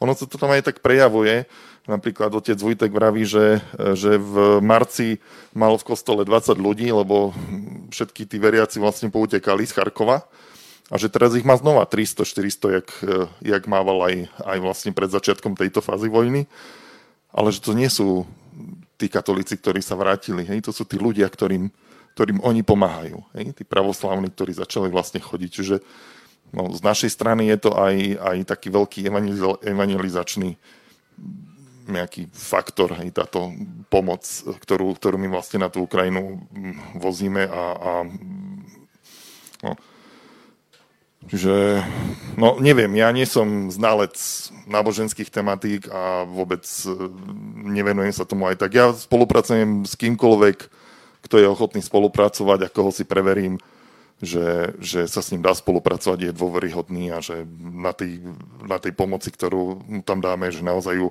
dopraví alebo dá tým ľuďom, ktorí ju potrebujú. Hej, máme aj zo pár katolických kňazov a, a charít lokálnych, s ktorými nespolupracujeme, pretože neboli spolahliví partneri. Hej. Mne je fuk, že či je niekto katolík, alebo pravoslavný, alebo neveriaci. Hej, pre mňa je dôležité, aký je človek. Hej. Dobrý večer, by som mal otázku pre všetkých hostí. Ako nejak možno tak vy vidíte alebo predpokladáte ďalší vývoj vojny?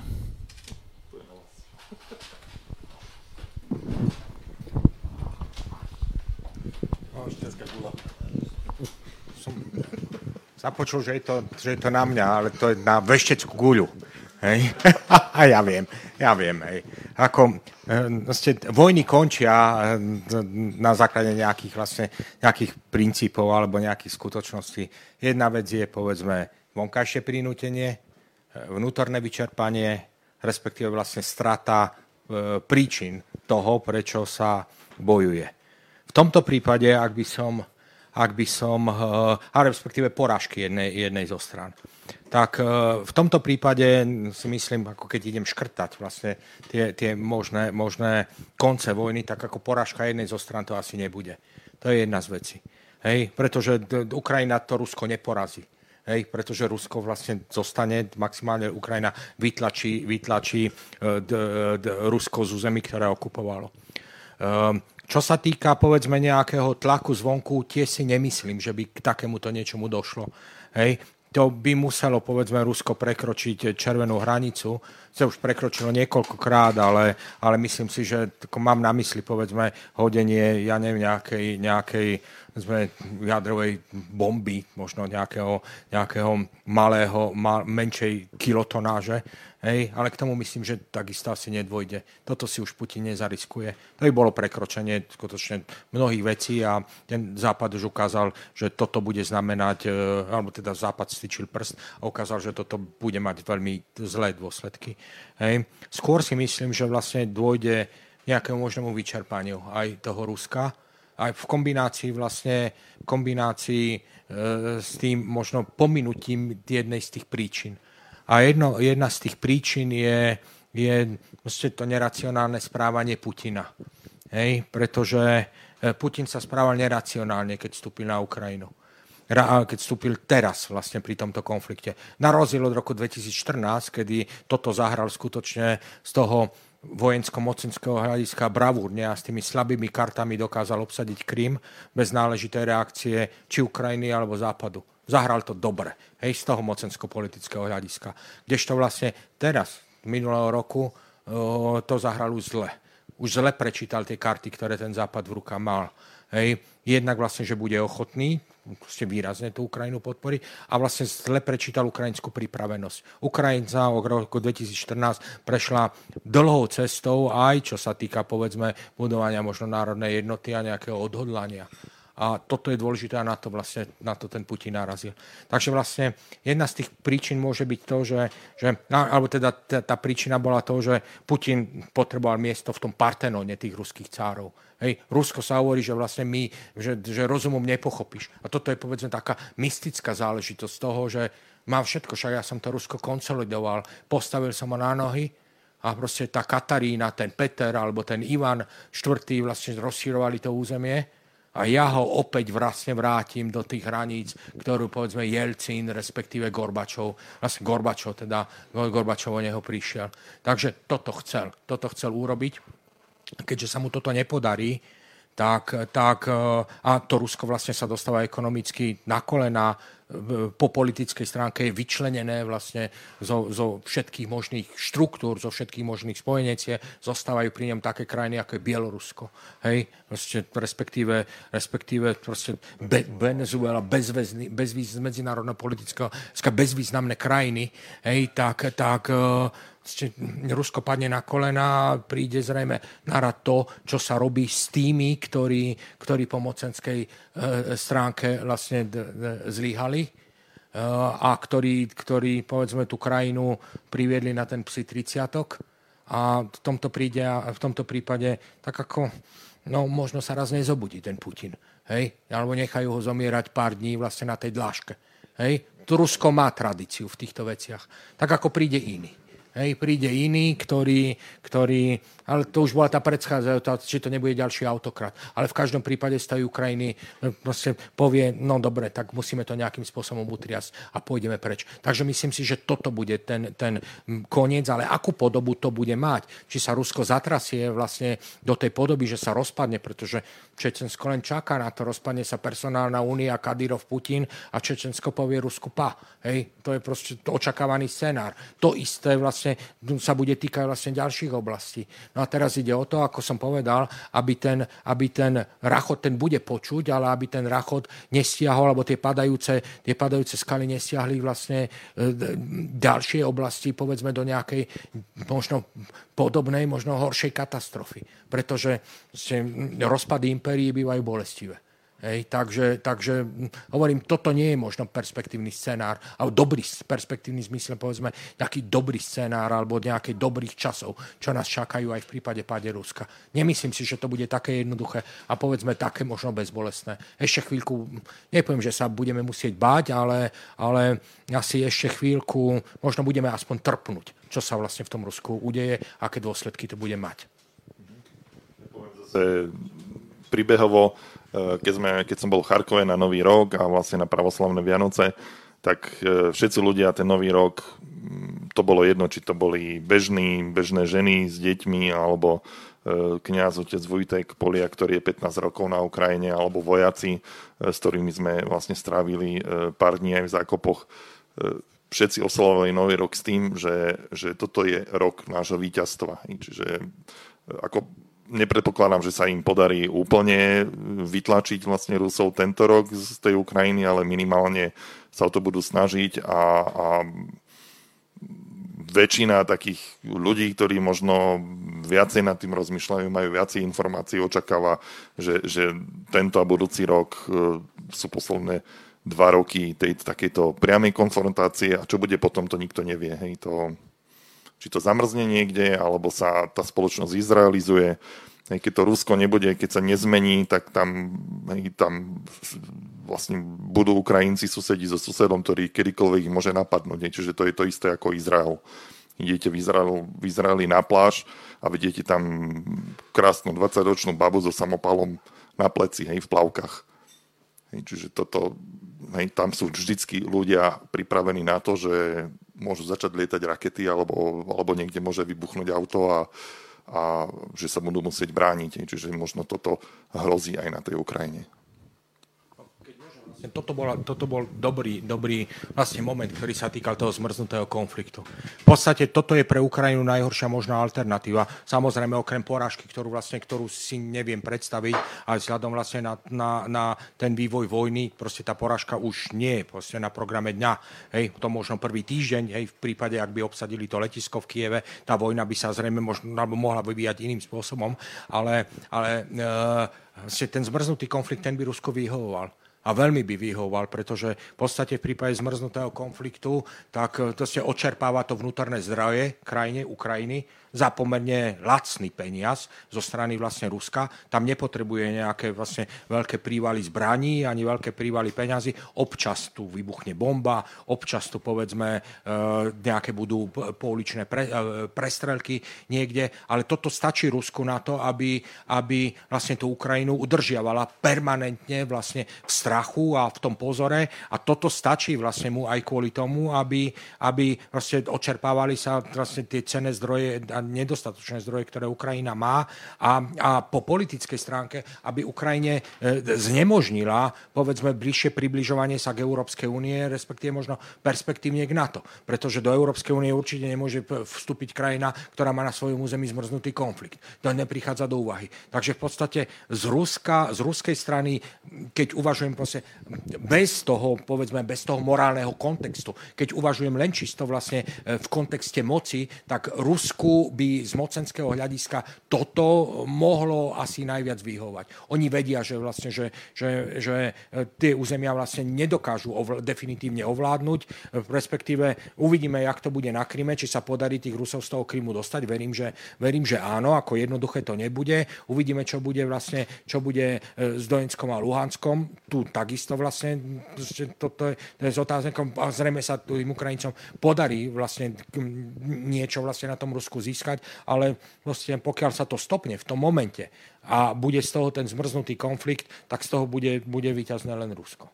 Len Rusko. Nepodarilo sa síce naplniť tie ciele, aby z Ukrajiny premenila na vázalský štát, eh, premenila, alebo urobila z neho vázalský štát, ale, ale toto by im v danej situácii mohlo, mohlo z toho geopolitického hľadiska stačiť. Hej, proste naplníme cieľe, nechceme, aby Rusko, aby Ukrajina vlastne sa viacej priblížila k západu. No proste v prípade zmrznutého konfliktu to nebude, nebude asi možné. Takže, takže ten možno minimalistický cieľ, lebo toto bude z hľadiska Ruska relatívne jednoduché dosiahnuť, toto, toto sa obávam, že k takémuto niečomu môže dôjsť.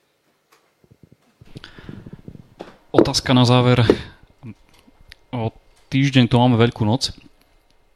Ako ju budete prežívať? Prípravami na cestu na Ukrajinu, čiže to už teraz naháňam, celý týždeň vlastne budeme riešiť, pôjdeme, my, zajtra nám ľudia do Charkova kamión, vlastne budúci týždeň berem tri dodávky, kde dávame taký hodnotnejší tovar, že lieky, generátory a podobne. A vlastne potom máme 10 dní na distribúciu, to už vlastne teraz riešim aj Herson, aj, aj Charkovskú oblasť, čiže, čiže to bude pre mňa veľká noc. ja mám doma 4 céry, tak ja budem, ten pondelok ešte ostanem a večer odchádzame. Hej. Ja si užijem pár dní voľna, budem ležať, jesť, málo čo robiť a asi čítať.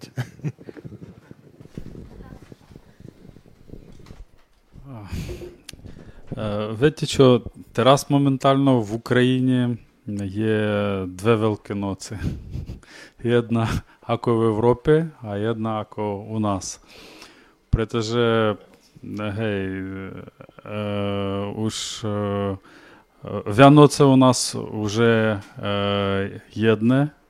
Уж, е, гей, а Великаноць іще не сполу з вами. Hej, pretože to, no, ako už tu moja rodina, to bude u nás dvakrát.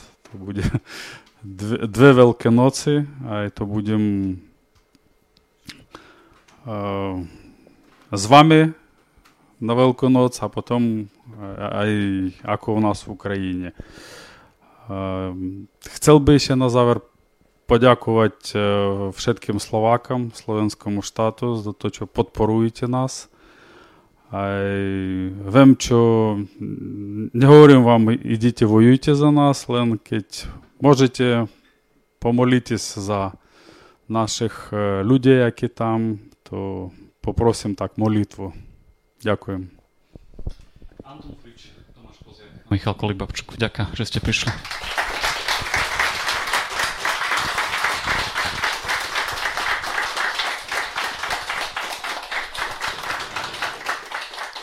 Ak máte ešte na našich hostí nejaké otázky, tak oni to ešte chvíľu budú, čiže kľudne sa môžete osobne ešte porozprávať. A na záver máme ešte zo pár takých organizačných oznamov. Tam pri vstupe môžete si zadarmo zobrať výročné správy nášho združenia a pozrieť sa, čo máme za sebou v roku 2022. Takže kľudne si to môžete zobrať. Ako som spomínal, teraz o 9. budeme pokračovať vernisážou hore v Librese Lovi a na veľkonočný pondelok 10. apríla chystáme tu na v bašte 24. Pečakuča Night, čiže večer prezentácií, tak vás pozývam na ňu. A opäť diskutovať budeme 20. mája tu na v Bašte. A úplne na záver poďakovanie. Ďakujem teda vám, že ste prišli ako diváci našim hosťom, že ste merali cestu. Ďakujeme Bašte, že tu mohli sme opäť byť. Ďakujeme Ferovi, že nás tu stále prichýli. Ďakujem Marekovi Hrubčovi, ktorý tu niekde pobehuje, ktorý to celé inicioval. Vďaka Marek a ďakujeme organizácii Globsec za to, že nás podporili. A všetko o nás nájdete na webe kandelaber.sk. Toto bol 31. reflektor občianskeho združenia Kandelaber. Ešte raz vďaka, že ste prišli. Želám vám pekný večer.